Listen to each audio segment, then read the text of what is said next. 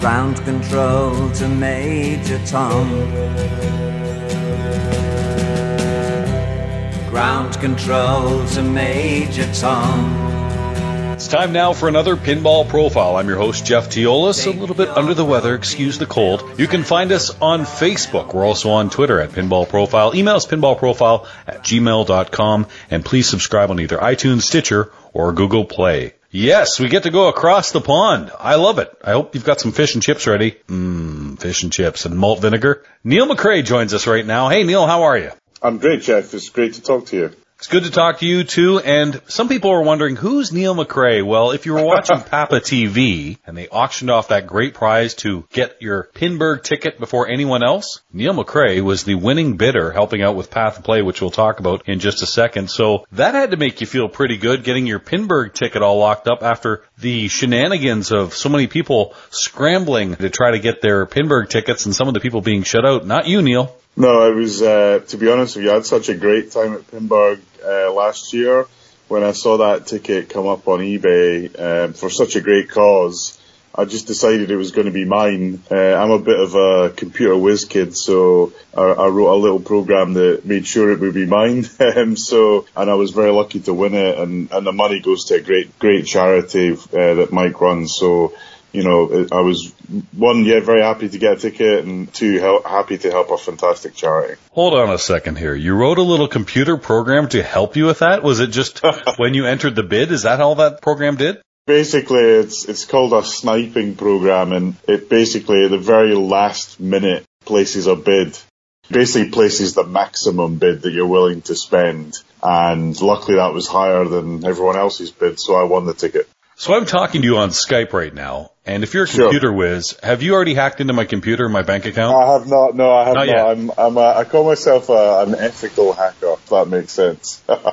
well, congratulations on that. And again, we talk about the reason why that charity was so important. Path of Play, which you saw a little bit about last year at Pinburgh, and then also the Buffalo Pinball Summer Open. That's right. We're talking about Mike Primo and Path of Play, which is coming up on April 28th. But how did Path of Play affect you? Yeah, well, I, I, saw the video at Pinburgh between the finals, and I think the thing that touched me about it was Mike's, you know, the fact that it was very close to Mike's uh, heart and obviously his family. In that, it, you know, I, I kind of watched the video whilst the finals were set up, and the fact that the pinball and games had, had really made such a big difference to him and his family just it just kind of left me with kind of a great event that Pinburgh was, but kind of added something much more stronger to it. And also part of my extended family has autism and Asperger's and and from that point of view, you know, I kind of thought, oh, that's that's interesting. Actually, one of the kids in the family that has uh, Asperger's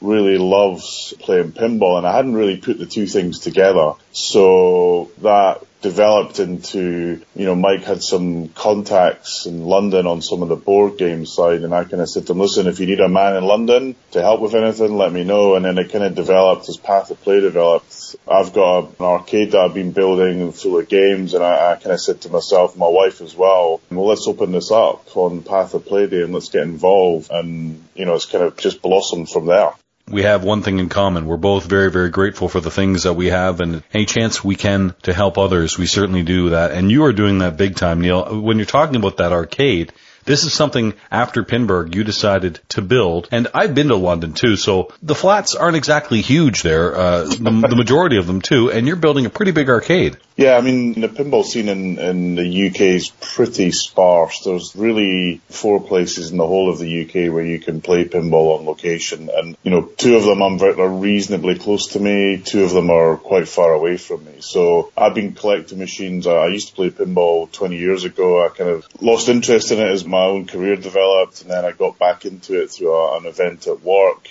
And I started buying machines, and as many many of, of your listeners know, when you start that machine buying addiction, it's hard to stop. So I, I had a small kind of gym at the end of my garden. It was actually my wife's gym.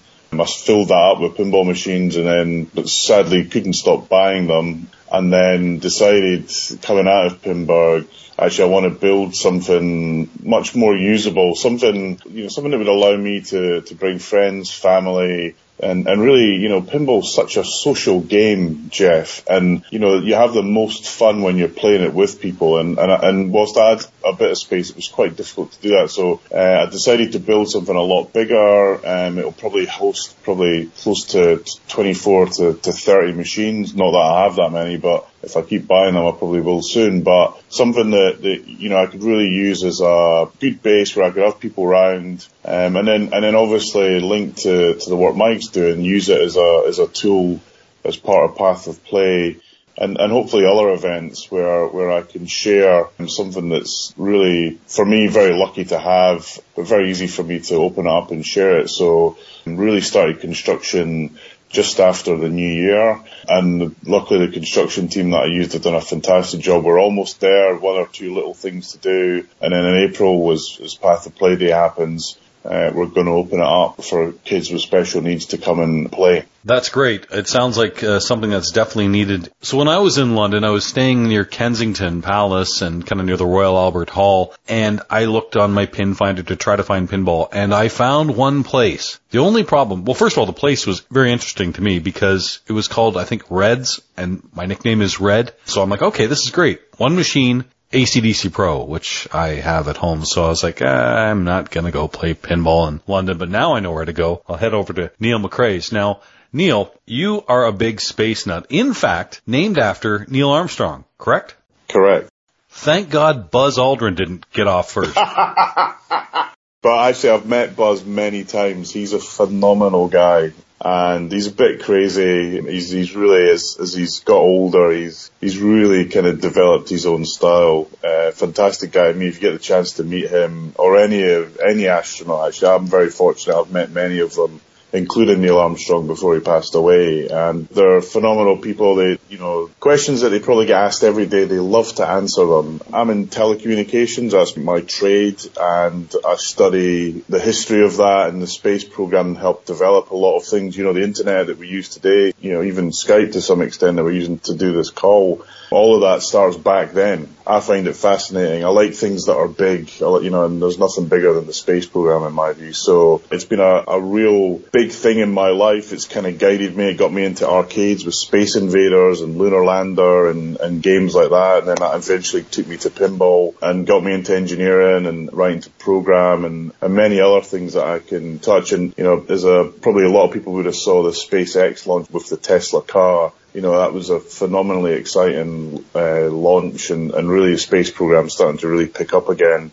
Um, so it was a very exciting time and, you know, as an engineer, it's a great thing to kind of, to admire. And, and for me personally, being named after such a phenomenal guy has really helped me in life. I'm a big Buzz fan too. I'm sure I voted for him when he was on Dancing with the Stars. And he's in my favorite ever Simpsons episode too, where Homer goes to space. That's right. Yeah. That's a great episode.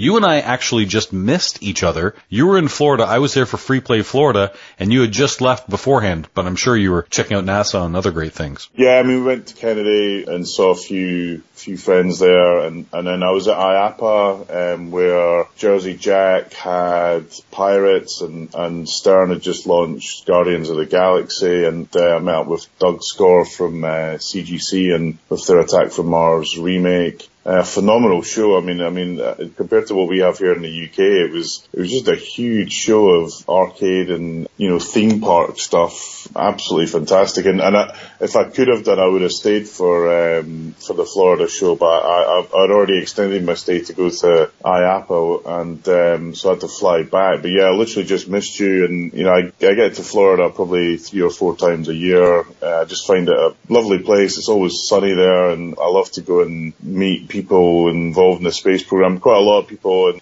and, and actually we um, I'm involved in another another thing here in London called Flip Out London, which is a pinball club we've set up recently. Um, we managed to acquire uh, an Apollo machine, an EM machine. Needs a little bit of work, but it looks great. We're trying to set this club up. It's in the south of London. We've got about 30, 35 machines there, and it's owned by the members. So we're trying to we're trying to create more places to play. Um, and this is another location that I've helped um, get off the ground really. And pinball's really starting to pick up again here in the UK. It's probably not where it is in, in the US um, or even Canada, but it's it's starting definitely starting to, to show signs of revival. So you mentioned the Apollo game. I'm wondering what your favorite space games might be because there's so many great titles out there, and I don't know what era you like better, but I'm just curious. If you had to pick some space games, which ones are they going to be? Yeah, I mean, I mean, I'm a massive uh, Star Trek fan, so all the Star Trek games from the Data East, actually even even the Bally one, I don't have that game, but I've played it the East Star Trek game. I love it because it's got Scotty in it. Um, Star Trek Next Gen is a you know an all an all time phenomenal machine. Although it, it's one of the the first games I wheeled into my new room and it nearly killed me. It weighs a ton. Um, the the latest Star Trek from Stern, uh, an absolutely staggeringly good game. I think uh, Steve Ritchie and, and Dwight really really knocked it out of the park on that game. I'll agree. Um, what would be at the top of my list? For me, Space Shuttle is my favorite spinner game of all ah, time. Ah, yes, yes, yes. Uh, uh, that's a great game. Uh, absolutely. I, I haven't, actually haven't played that too often. I mean, that's one of the other challenges that, that I really realised, Jeff, and when I was in Pinburgh was, holy moly, how many games are actually out there? You know, in, in the UK, if there's more than a, a, in fact, there's probably more games at Pinburgh than there is in the whole of the UK, or, or certainly not, not that far away from it. And there's such variety there, you know, so many different games to play, and, and actually a lot of those games, and Space Shuttle was one, one that I played whilst I was there. The first time I played them, so I kind of went back with a long list of games that I love. And uh, yeah, Space Shuttle is a great game. Uh, Bride of Pinball is also one. Uh, it's the, actually the first pinball game that I played and the first game that I, I decided to buy. Where I lived in Scotland in Edinburgh, the local arcade had a Bride of Pinball and a Terminator 2. I always found Terminator 2 quite a hard game. But Bride of Pinball, I kind of I got into it. So it's the first game I, I bought and it's it's you know it's got a space shuttle in it. It's a uh, probably an easy game, but but, but one that, that's I think got a lot of love in, in the industry because I think it was it was kind of a really big game in its day in the alphanumerics. So yeah, I love that game. The music in it's fantastic. The sounds uh, it's really good. I think it's when you know the electronic part of pinball really started to mature. I knew you were going to say you liked Star Trek over Star Wars. I think I saw a picture of you with William Shatner, Captain Kirk. Indeed, yes. So um, he was in uh, the UK, you know, one of these sci-fi conventions, Jeff, and um, my wife bought me, uh, unbeknownst to me, she bought me like a, a meet and greet with him. And a friend of mine, a guy called Shrox, he's a, a space artist. And he drew this phenomenal picture of the Enterprise and Apollo rockets from a, one of the early Star Trek episodes. And I got a copy of this artwork. It's beautiful piece of artwork. It's actually going to be in the, in the arcade when I, when I get it framed. And, uh, I got him to sign it and, and I had a really good chat with him. And uh, I wear this kind of NASA jacket that a lot of people talk about, and, and he's just such a such a great guy, and you know he's in his 80s and and still full of life. So and and someone that you know I watched Star Trek as a kid, and you know I used to love it. Um, here in the UK, BBC Two at six o'clock every Friday it would be on. You know, just again as as a as a kid with a kind of a, a growing imagination and wanted to get into technology and and stuff like that. It was a it was a big influence on my life. You kind of learn a lot from you know that that Facebook image. I, everything I learned in life, I learned from Star Trek. I think to, for, for many of us, I think that's true. That's interesting that you were so into North American culture, whether it's the space program, whether it's Star Trek. I have been fascinated with the English culture. Definitely music. Right. Zeppelin is my favorite band. I have a cat named Zeppelin. I have a dog named Jagger. And I love Brit rock so much. And British television. The Office, David Brent, Yeah. my hero. And also I think of the great British comedy, Monty Python, right there. So it's funny, I'm on this side admiring the British culture, and you're on that side admiring the North American culture. Yeah, I mean, uh, America, Canada, UK, we've always been, you know, kind of close, mostly through language. And drinking. Yeah, and drinking. Yeah, I mean, we, we love we love our warm beer, and in some places, not all places, but we definitely love our beer. And and I think um, you know the a, a lot of that culture is transferable. The UK, there's no question about it. It often staggers me as to how big we are from a music point of view, all the way back to the to the Beatles and even before that to modern day kind of mega bands like uh, Oasis and and then all the all the stuff in the middle. I'm a bit of a, a Rolling Stones fan. I saw them at Wembley, phenomenal gig for guys that are you know of a certain age. You wouldn't think that they were, and they were they could play just as good today as as they probably did when they first started, if not better. So Yeah, I mean that, that that pop culture is in the UK. It's something that just kind of keeps reviving and refreshing and renewing itself. And you know, Abbey Road Studios, which is being used to record, you know, some big movie soundtracks now as well. And and it's you know, it just seems to be this is the place to go if you want to do that. Where there's a lot of great talent that we keep developing. Ed Sheeran, you know, whether you like his music or not, the guy's got a phenomenal amount of talent in him. So, and, and kind of started off the back of YouTube. So, Hey, he's um, part yeah. of Team Ginger. I'm all about it. yeah, I mean, I I, um, I I like one or two of his songs. I'm not a mega fan, but um, it's hard to deny his, his talent when you see him play. We have this thing on BBC Radio One uh, called the Live Lounge, where artists play other artists' music in, in a kind of an acoustic setup. He's done a couple of songs on that where he's just really knocked out of the park from my point of view. So I have a lot of respect for true musicians who can sing, write music, play music. Um, that's the kind of thing that really touches me. I'll name a Scottish band that, well, actually, actually, some people will have heard of. If they think of the movie The Breakfast Club, there's a song called "Don't You Forget About Simple Me." Simple Minds. I saw them in Yes. concert in 1986, maybe. Fantastic, yeah. So I actually saw them um, last week or the week before last at, at a place called the Roundhouse in Camden Town. Which, if you ever get a chance to see music there, it's a phenomenal venue. You know, they're a band that they must all be in their sixties, and again played. I, I saw them in eighty. I saw them in eighty six. I saw them in ninety four and they can play today as well as they did back then, frankly. and In fact, even better in some cases. And um, you know, they they played. They've got a brand new album out that, that I think uh, went to number one for a while here in the UK. And you know, if you want to watch music, if you want to sorry, if you want to listen to music here in the UK, there's always something going on. Before I leave you, what do you say to all those conspiracies that think man never walked on the moon? Neil? Yeah, um, I mean, I say, listen, anyone can believe what they want to believe, but I think the evidence speaks for itself. When you look at pictures from the moon, if you Google, you'll see that there's been a lot of satellites gone round the moon taking pictures. Both US satellites, but also Russians and Chinese have independently verified that, yep, they all went there. Well, here's one thing I can tell you. You know, I've met um, many of the, the guys that walked on the moon. There's two that really touched me personally. One was Neil Armstrong, obviously. I met him, and I'll use a bit of time here, but I, I met him at MIT. I was sitting, what, there was a, an event there because MIT wrote all the software for the Apollo system. And when I was, I was sitting um, waiting for something, and I saw this kind of entourage of people coming towards me. And this was in 2009, 40th anniversary of Apollo. And and I see these this kind of group of people coming towards me, and I'm thinking to myself, I know those guys from somewhere. Where do I know those guys from? And they got closer and closer, and I'm, and I'm racking my brain, and I'm like, oh my god, It's Simple Minds. no, no, oh my god, it's Neil Armstrong, it's Buzz Aldrin, it's Mike Collins, and, and actually I said a stronger word, but I, I will, I, I won't use it on, on radio. But I, um, I kind of jumped up there and kind of ran over to them, and I kind of a bit of a crazy fluster. You know, I, I, was like a, a school kid at a, a rock concert trying to meet meet their hero, and you know, I, I went over and introduced myself, said I'm Neil McRae, and, and I was named, you know, I was named after you, and and um, you know, Neil, you- if if you read about him, he's quite a private individual, and I started talking to him, and then. I was trying to think of something cool to ask him, and of course I couldn't think. So I asked, you know, during the landing, they nearly ran out of fuel, and I, s- I said to, um, I said, Neil, did you ever think that you, you know, you weren't going to make it? And and he and he kind of looked at me and and he said, listen, Neil, everybody knows that when the tank says empty, there's always a couple of gallons still in it. and uh, I kind of just, I kind of just stood there, kind of not really, kind of feeling a bit stupid, not really having anything to say. But it was, it was great to meet him, and I'm very fortunate because not long after um, he he passed away.